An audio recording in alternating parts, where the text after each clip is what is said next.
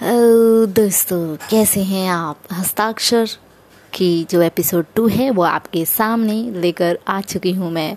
और आप इसे सुनिएगा और बताइएगा कि कैसी लगी और इसकी अगली एपिसोड जो है कल। जी हाँ कल आप तक ज़रूर पहुँच जाएगी। तो बात हो रही थी मणिशंकर की, एक ऐसे नेता जिनकी विशाल, काय हृदय की प्रशंसा इस किताब में आपको देखने को मिलेगी। तो मणिशंकर के लिए सभी रिश्तों से ऊपर, कहीं ऊपर था इंसानियत का रिश्ता। उनका ये रिश्ता जड़ और चेतन दोनों से था। वो भावुक थे, निर्धन थे। उनका माटी, गारे और छप्पर का घर पक्का नहीं हो पाया था। हवेली और कोठी का रूप लेना तो दूर की बात थी। मणिशंकर के पुरखों की नौ बीघा ज़मीन भी नौ बीघे ही थी। गरज ये कि एक सफल नेता होने के ये संपूर्ण विरोधी गुण उनमें आज भी विद्यमान थे। उसके पश्चात भी वो मंत्री बनकर सरकार में बैठे थे।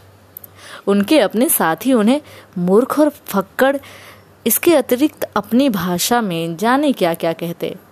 आत्मग्लानी और पछतावे जैसी दीमक से उनकी आत्मा और हृदय अछूता था। कभी ऐसा नहीं हुआ।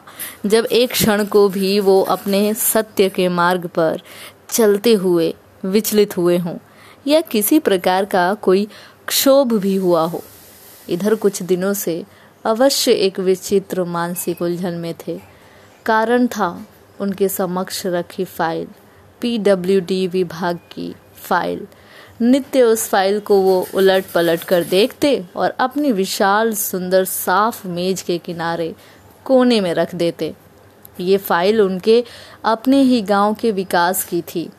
गाँव के विकास के लिए सड़कें, पानी की व्यवस्था, स्कूल, अस्पताल, निर्बल आवासीय योजना, पार्क, बच्चों के खेलने के लिए मैदान आदि सभी कुछ था। इस फ़ाइल के कारण मणिशंकर के साथ साथ पीडब्ल्यूडी का महकमा भी परेशान था। जहाँ से सड़क निकालनी थी, वहीं बीच में सैकड़ों वर्ष पुराना एक बरगद का पेड़ था। लोगों की पीढ़ियाँ दर पीढ़ियाँ इस पेड़ को देखती आ रही थी। वही कारण था, गाँव वालों में कोई नहीं जानता था उस वट वृक्ष की आयु को। उस वृक्ष को समूल नष्ट करना था। ज़मीन के भीतर तक कई जड़ों को खोद निकालना था। तो आज के लिए बस इतना ही। इसे सुनिएगा और मुझे बताइएगा कि आपको ये कहानी कैसी लगी। और अगला एपिसोड जो है, कल आप सभी तक लेकर के मैं जल्द हाजिर होंगी। तब तक के लिए ध्यान रखिएगा। अपना बाय बाय